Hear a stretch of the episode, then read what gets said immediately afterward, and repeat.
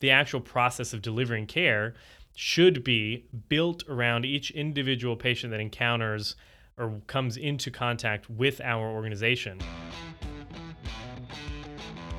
Hello, welcome to the Better Outcomes Show, where we explore the possibilities of a new healthcare. Each episode, we bring you a conversation with leaders across the healthcare industry, exploring topics ranging from new treatment techniques and interventions to novel service delivery methods and business models. And now your host, Rafi Salazar from Rehab U Practice Solutions, a leader in patient engagement and retention strategy. Let's explore the possibilities of a new healthcare. Well, hello again. Welcome to another episode of the Better Outcomes Show. I'm your host, Rafi Salazar from Rehab U Practice Solutions. Just a little note before we dive in. We are running a promotion, trying to get the word out for the second launch, if you would, of the book, Better Outcomes: A Guide to Humanizing Healthcare, now that it's available on Audible. So what we're doing is we're giving you a special offer. If you buy the book, either on Amazon or Audible, shoot us a screenshot of the receipt or, you know, congratulations, you bought the book. We will give you access to our direct-to-consumer marketing in healthcare course. It's called Bottom Up Marketing: Direct to Consumer Marketing in Healthcare. We normally sell this for around $800, but if you send us a copy of or a screenshot of your receipt to either Audible or Amazon, we will send you a code for that absolutely free. If you've already purchased the book and you still want in on this offer, just leave us a review on Amazon and send us a screenshot of that, and we will shoot over the code, and you'll get free access to the course. I want to say there's like 8 or 9 videos that we did, presentations all about setting up the positioning, what the funnels look like, the process for converting leads to plans of care or to scheduled appointments. And then some of the back end stuff as well, like how do you engage them? How do you make sure they're going to show up, these patients that you've now attracted through your marketing? So I think it's worth it, but I might be a little biased. So if you want to do that, just shoot an email to info@rehabupracticesolutions.com with a screenshot of either the receipt from Audible or Amazon, or a screenshot of the review you left us, and we will we'll send you over the code. Okay, this week we are going to talk a little bit about patient engagement, primarily what can clinicians and clinical organizations do to improve patient engagement, primarily using things like technology platforms and the like. I think there's, in the book, Better Outcomes, A Guide to Humanizing Healthcare, I spent a good bit, one of the whole chapters is focusing on patient engagement and what does that mean and how do we get patients actively engaged in their care as opposed to being passive recipients of their care. So I'm going to talk a little bit about this. I don't have an interview lined up for you. We've got a few coming down the pike, which are going to be really interesting. But right now you're stuck with me, so I'm sorry if that makes you sad. So when I think about patient engagement, primarily the idea of how do we improve or how do we get patients to take an active role or become active participants in their care, whether that be care planning, so the planning of the course of care they're going to receive, setting the goals, setting the benchmarks, what are ideal outcomes, all of that, to actively or actually doing their part. So whether that be, I'm from the physical therapy space, whether that's completing their exercises at home, maybe it's some kind of wound care, maybe it's some sort of edema management, if it's something like chronic conditions like diabetes or heart issues, cardiac issues, how do we get the patients from being somebody that just sits in the exam room saying yes, yes, yes, getting the information and saying, okay, will you take care of it, to being an active participant or taking an active role in that, where they're proactively looking for strategies or looking for things to help improve their overall health and quality of life. I want to say, back when I addressed this in the book, we really talked about the non-human or the non-technical piece of this, you know, empathy, active listening, building a relationship, and then leveraging that relationship on behalf of your clients and patients to get them to become active participants in their care. And I think that's still very relevant, very important. Research hasn't changed on that. So the question is, well, how do we do that? Like, how do we actually make that connection, make that relationship, and then leverage it on their behalf? And I think this is where something like technology or using some sort of system to bypass some of the abstracting that takes place in healthcare can be very useful. So I'm thinking primarily around access in this case. So again, two main things in my mind here to improve patient engagement, to make patients become active participants in their healthcare involve really, in my mind, two main components. One component we've talked a lot about, we'll kind of touch it at the end of this little episode, is just the human relationship side of things, the active listening, the empathy, that sort of thing. So human relationship, boom. And the other main one is access. And what I mean by access is not that the patient can get an appointment, not even that the patient is able to afford the services. Of course, that's important as well. I mean primarily the access that the patient has with that clinician or through that clinical organization. So you've probably experienced this. I know I experience it just about every time that I need to either book an appointment for myself or one of my children. And you call the provider's office and it's a phone tree, right? Right? It's like, press 1 to be connected to so-and-so, press 2 to be connected to XYZ for billing or to schedule an appointment. You click 2, hoping to schedule an appointment, and it takes you to another phone tree or another series of things that you have to listen to, options.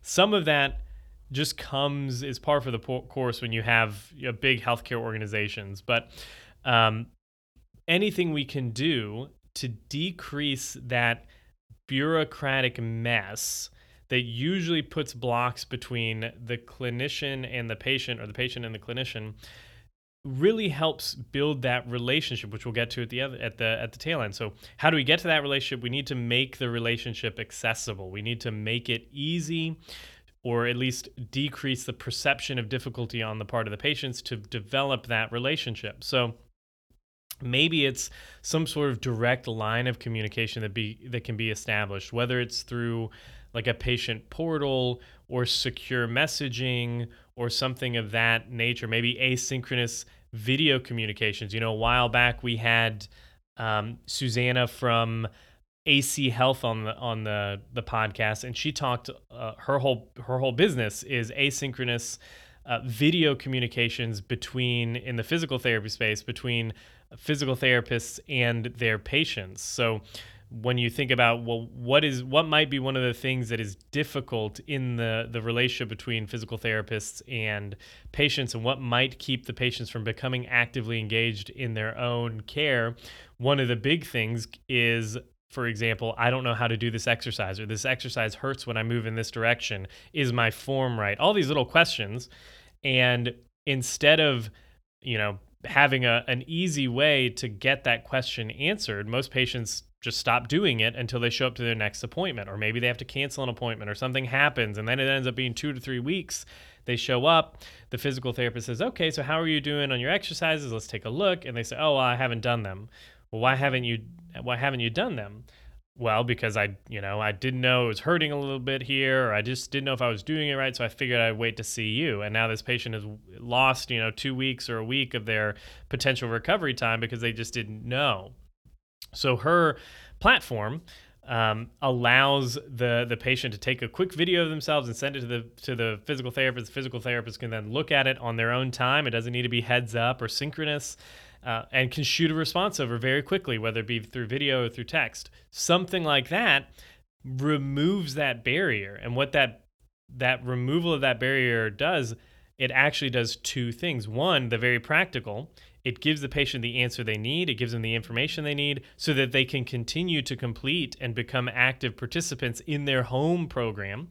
But then it also increases and improves the relationship now that that clinician has with the patient, and vice versa. The patient feels like, okay, I sent this message to the clinician responded to me. I didn't have to go through a calls tree, or I didn't have to, there wasn't this whole layer of mediation between me and the clinician. I had a question, I sent my question, and I got a response.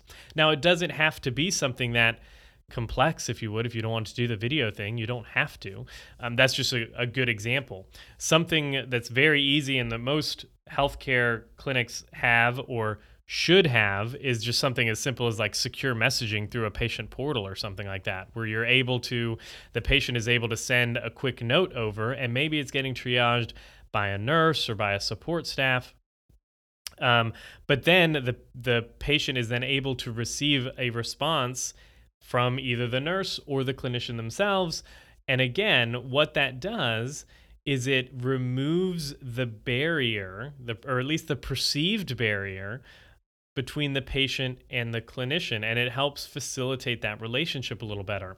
A lot of times those phone trees which we set up, their intention, or the intention is not to abstract it or to make it more difficult to communicate between the clinician and the patient, but a lot of time that's how it's perceived. Like, I got a call, I got to do this phone tree, I've got to do XYZ. And maybe it was set up that way to be more quote unquote efficient. It was supposed to streamline the calls that come into the organization, sending people to the right person so that you are talking to the right person. And some of that, I get it, is important and you need it. You can't just be swamped with a bunch of general calls and then having to field them and send them wherever they need to go. But for things that involve, patient information, patient education, patient questions specifically about their care, that sort of communication needs to be treated and handled different than somebody calling with a question about their bill, or a question about maybe an appointment coming up and the paperwork they need to fill out, or something like that, I've got a question about how to schedule an appointment or something where it's more administrative. It doesn't really need the input of a clinician, or it doesn't really pertain to that course of care or that direct relationship. Sure, put those in a phone tree. Obviously try to make that as streamlined as possible, because you're thinking about the life cycle, the patient relationship life cycle. You want that the touch points to be very positive encounters every time, for sure. So don't go make it a bureaucratic mess to schedule an appointment, but then super easy to message your clinician. But specifically with that patient-clinician communication, we want to do as much as we can to remove, like I said, it might even be perceived barriers on the patient side. Sometimes even just knowing, even if it's two buttons that they've got to push, they call the clinic, press 1 to leave a voicemail with your physician or your clinician, like even that is a barrier. Removing friction points is the key. So if that's a really big barrier, perceived barrier on the part of your patient, something as simple as, well, shoot us a text message or send us a message in the portal, can be just as easy, or can be easier, especially if it's like on an app on their phone or something like that, where they can log in. Maybe they just fingerprint their way in and then text message or send a little text over to the clinician, and it goes into an inbox. And like I said, it doesn't mean that we're putting more work on the clinicians, because those messages can be triaged by a nurse or by a support staff, by someone who can kind of filter through, okay, this is something that needs a response now. This is something that can be handled by a nurse or a support staff. This is just a procedural question or something like that. But then if there is something like a specific question about, we're going to go with the exercises here, like a specific movement in an exercise or a specific pain that a patient might be having with a certain activity, then that can be addressed by a clinician. And it doesn't need to be addressed right then and there.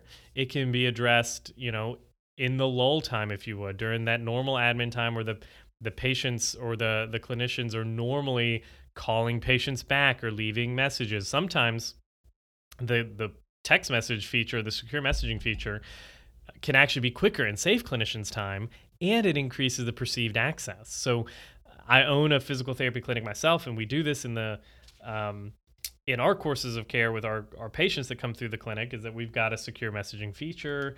They're able to shoot messages to and from the clinicians, And the clinicians that do this, or the patients that do it with the clinicians, one, the patients love it because they know that they can talk to, you know, Rafi or, you know, who, any other member of the team. They can shoot them a message, and they might not get a message back right away, but they will get a message, and it'll be directly from us. The clinicians love it because they're not having to play phone tag with patients. They're not having to, you know, track them down and actually spend time on a call. They're able to look at the message or the question and respond very quickly and efficiently. So, you know, a lot of times it's in a, let's say, in between two patients, or in a time where there isn't enough physical time to make a phone call and to play phone tag or leave a message. You know, that takes, you know, 5 to 7 minutes or whatever. And the clinician, if they're using the portal, they're already in the CRM or the EMR, however it works at your clinic. They're already in that portal anyways, doing their daily work. They know, they see the little notification. They can click on it and be like, oh, you know, Mr. Smith has a question about XYZ. Boom, pop it in there, answer a question, send it off to them, and they're fine. And sometimes that can take 2 or 3 minutes, so half the time, give or take. So it is one of those things that on the surface might seem like it's going to be a big overwhelm for the clinicians. Maybe they're going to get swamped with messages, yada, yada, yada. And that might happen to some extent, at least in the initial phases while you're developing your process for doing this, for handling it, for incorporating this sort of messaging feature into your workflows. But once you get it down, it's more efficient. It increases the access, which is the big thing, right? It removes that barrier, the perceived barrier between the clinician and the patient.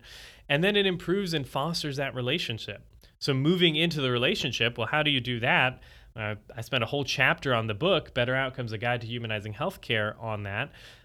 You can find that book on Amazon and Audible, plug for the book there, or you can go to book.betteroutcomes.show. And we've got links there to where you can buy the book. So empathy and active listening here is the key. In the book, we talk about building meaningful relationships, and that kind of filters into the patient engagement piece. But the idea here is that we want to improve, obviously, the interpersonal skills and the abilities of the clinicians and the team members in order, or with the focus of building meaningful relationships with each patient that comes into the organization that are built on this sense of mutual trust, empathy, and care. So, I mean, it goes really without saying that at the very least, patients expect to be treated by clinicians who are professional, competent, etc., right? Like I used to tell this to students when I was a professor at the university, and I tell it now to students that come through our clinic here for clinical rotations, and really when I'm working with clients in general, like competency is the baseline. You know, like you don't win any points for being a competent clinician. That is part of what is expected of you in your job or in your role. What is above and beyond and what adds to and makes you more effective as a clinician or a clinical organization is your ability to communicate effectively, to build trust with your patients, to build relationships with those patients, and then use those relationships to help get them from where they are now, whether that's painful in the world of physical therapy, dysfunctional, immobile or something like that, or dealing with a chronic disorder or chronic pain or chronic diagnosis, and getting them to their desired future state, for lack of a better word. But what does success look for this patient? The idea here is that you're leveraging your skill, your interpersonal skills, to help the patient get there, whether it be becoming pain-free, getting to the baseball in the backyard with the grandson, or managing their diabetes more effectively and getting off medication or whatever it happens to be. So basically what we want to do is remember that healthcare is a human experience, right? It's a human encounter. It's one person skilled in the art of healing, that's you or your clinical team, helping another person on their unique road to recovery. I say that a lot, but it's so true. So we spent the first half of this episode talking about ways to remove the perceived barriers between clinicians and patients and vice versa in order to facilitate this relationship. And the best clinicians, those that are sought out by patients, by other referral sources and referral partners, are those that are able to make that human connection felt. And to do that, we need to just be intentional about, one, the way we set up the process of care. I'm not going to talk about that now because that is an entire podcast episode in and of itself.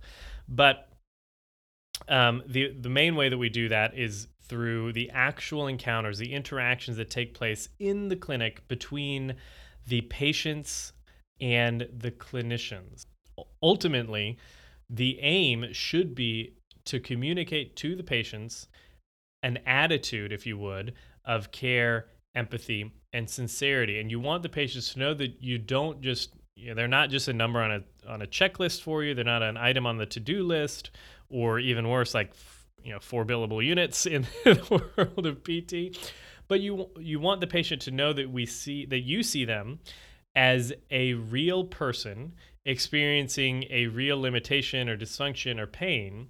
And you do that by cultivating this environment of safety, trust, and collaboration. Now, part of that is what we talked about in the earlier segment of this episode. So removing those barriers, because if the barriers aren't there, there's less of a hindrance, and you've removed the thing, if you would, whether it be a phone tree or the your bureaucratic mess, the difficulty of communication. So once you've streamlined the communication, you've opened it up. That's great. That's part one. Part two is then how you communicate. And how we communicate should be in a way that involves actively listening to their needs, showing empathy, whether it be through those reflective statements that you use to let the patient know that you're listening to them, that you understand, that you're processing, and that you're using that information to inform the recommendations that you're making or the plan of care that you develop with these patients. It's funny, doing the research for the book, when I was writing it, it's funny to see how important this is and how little it gets, at least when I was going through school, gets talked about.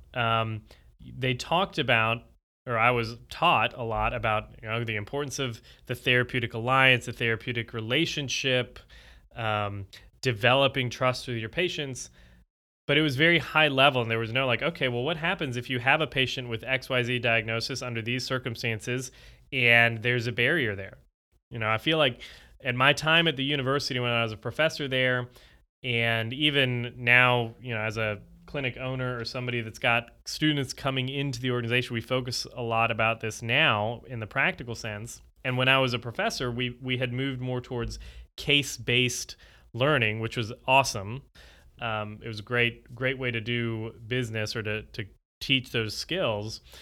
And there was more of an increasing focus on actual interpersonal interactions, and it was easier to do it in a case-based environment where you could do role play, where you could have situations where maybe a student is getting not put on the spot, but they're actually live role playing with each other and with the professors, to put them in situations where, okay, it's one thing to say we're going to listen with empathy, but what about in this circumstance where you've got a patient maybe with a totally different life experience than you, maybe they come from a different cultural background, different cultural perspective, and this is what they say. They say X, Y, Z. How do you respond to it?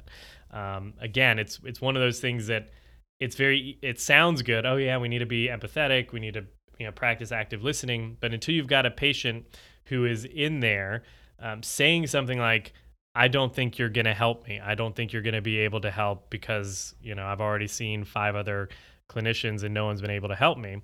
Until you've been in that situation as a clinician or as a person, you don't really know how you're going to respond. You can practice, but it takes actual experience doing this. So whether that be with each other in the school setting, that kind of preps you for that. But then as you go into the world, as you go into the clinical world, actually doing that, taking the time to actively listen, even if you're going to get it wrong. There have been multiple times in my own clinical career where I've said to a patient, listen, I'll be honest with you, I don't really know. I'm going to do my best. And this is what I'm going to tell you. This is what I'm going to promise to you, or to commit to you, that I will do my very best as a clinician to help you get from whatever the goal was, from X to Y.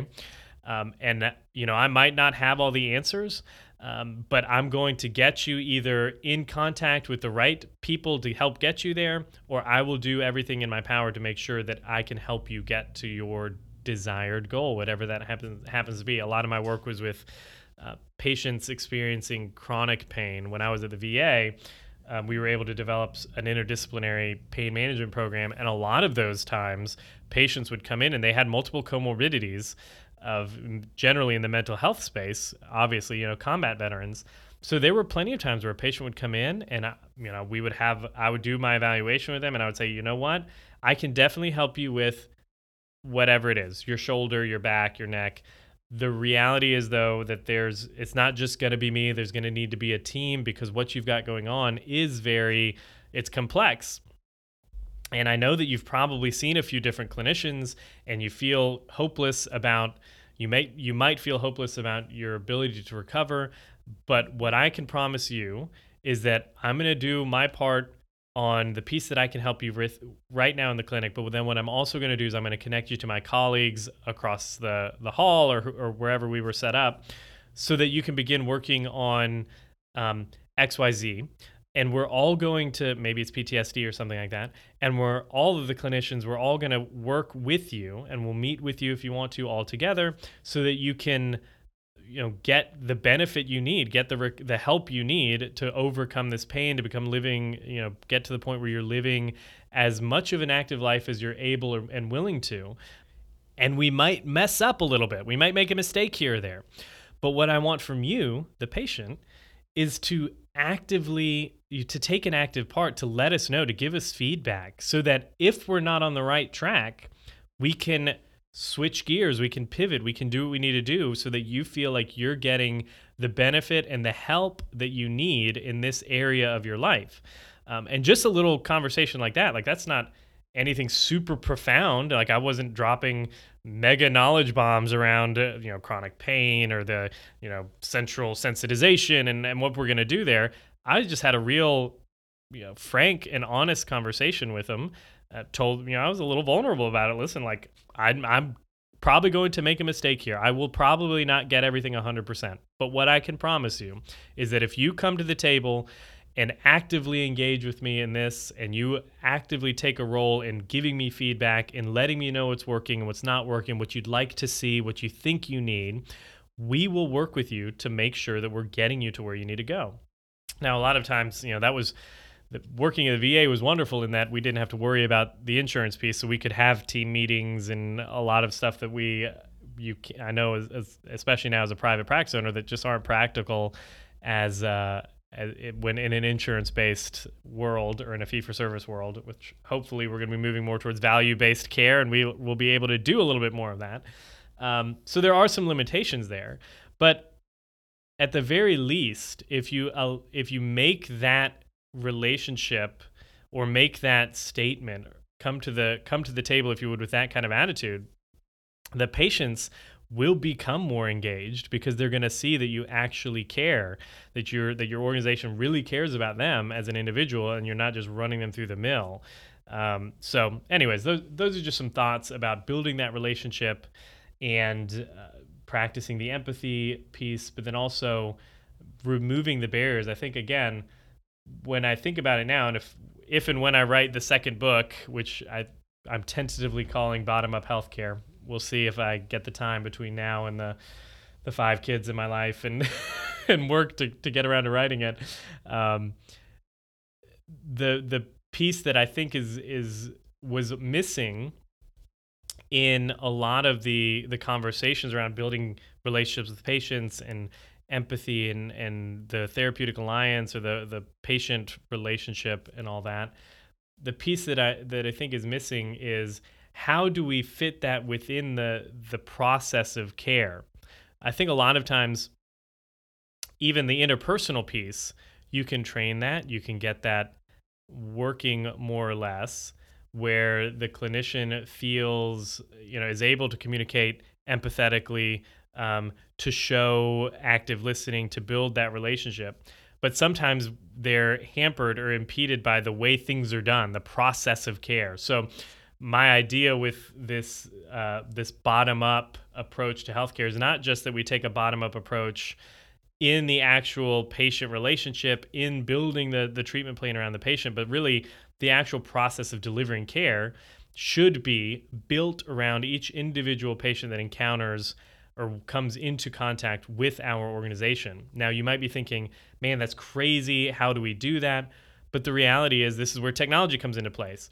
Some of these tools, these platforms, these devices, these softwares make it so much easier for us to do that. So you have, you know, I'm envisioning something like maybe you have a framework for the way you treat, you know, chronic low back pain, for example. And, you know, this framework kind of outlines your process, but how does it work for, you know, Rafi Salazar coming into your clinic? Well, this is when the tools would come into place. And okay, we typically do this, these are the phases of the treatment cycle, if you would. And in this phase, I know in your particular situation, you do, you know, whatever the activity is. This tool will allow you to do this. This piece of technology will allow you to do this. Or we'll analyze your movement in this area and give us some feedback so we can modify it as needed so we can get things in place for you. Or you might have a question about XYZ. That's why we've got this secure messaging or this portal that you're able to shoot either a video or message to us, and we're able to game plan with you. So it's not so much that you're like building everything from the ground up around each individual patient. You still have your framework. You still know what works, evidence-based protocols and all that. I get that. But you're using technology and the devices and the pieces in certain cases that you might not, you know, you might not use this tool with patient A and patient B, but it's going to be very helpful for patient C, right? So I'm thinking of this, like my vision for this is that down the line, it's not so much that you have one device or one software. It's like a smorgasbord, if you would. And some of these devices are used with some are more appropriate with others. And you kind of tap in and out in order to develop a treatment plan for this individual that works for them, that builds the relationship, that is specific to their situation. Now, some of that, you know, there's going to be some costs involved in that, sure. And I think I'm super hopeful and optimistic that I mean, even 10 years ago, the technology that we have now would have been, you know, 15 times, 20 times more expensive 10 years ago, or maybe even unfathomable 10 years ago. And now it's here and it's relatively affordable. So I think we're at that slope, that hockey stick, if you would, where the amount of capabilities that we have is going super high. And the cost to deliver that is growing marginally in comparison. So I'm very hopeful that somebody somewhere is going to develop some sort of, maybe it's an integration tool or something that allows a clinician to use multiple devices or softwares or platforms for different patients and kind of pick and choose in order to build an individualized treatment approach for each patient. But you know, that may be down the line. So anyways, those are just some thoughts I have about patient engagement, or about technology, and really about removing the barriers and the friction that come up between patients and clinicians, specifically around building that relationship. Like, what can we do to build and facilitate that relationship between the patients and the clinicians? A lot of that is removing those barriers. And sometimes something as simple as a patient portal or something that improves the access of communication or streamlines the communication is really just goes a long way. So anyways, that's all I've got this week. If you like the show, head on over to iTunes, leave us a rating and review. It helps people find the show. And if you happen to be in the healthcare technology space, maybe you're an early-stage company, or you've got a tool, a software, an app, and it's designed to help clinicians deliver a higher standard of care. You want to innovate healthcare to make it more human, and you want to position that software or technology to attract and to get it in the hands of the clinicians that would most benefit from using it and the patients that would most benefit from using it. Then I encourage you to check out the Market Penetration Roadmap. It's one of the things that we do here at Rehab U. You can find that at strategy.rehabupracticesolutions.com. That's strategy Rehab, the letter U, practice solutions.com. And basically what we do is we help you align your technology, your software, your tool with your targeted healthcare stakeholders so that you're able to create a consistent message to drive business development strategy for that specific healthcare stakeholder. We've got a couple videos on the site talking about kind of the go-to-market strategy. What does it look like? How do you do it?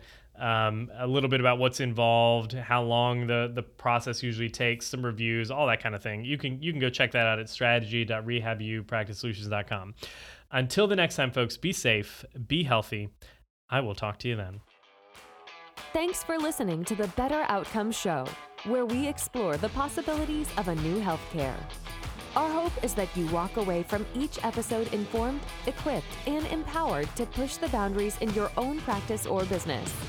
We want to give you the tools to help you build strong, long-lasting relationships with your patients and clients, helping meet their goals, improve their health, and achieve better outcomes.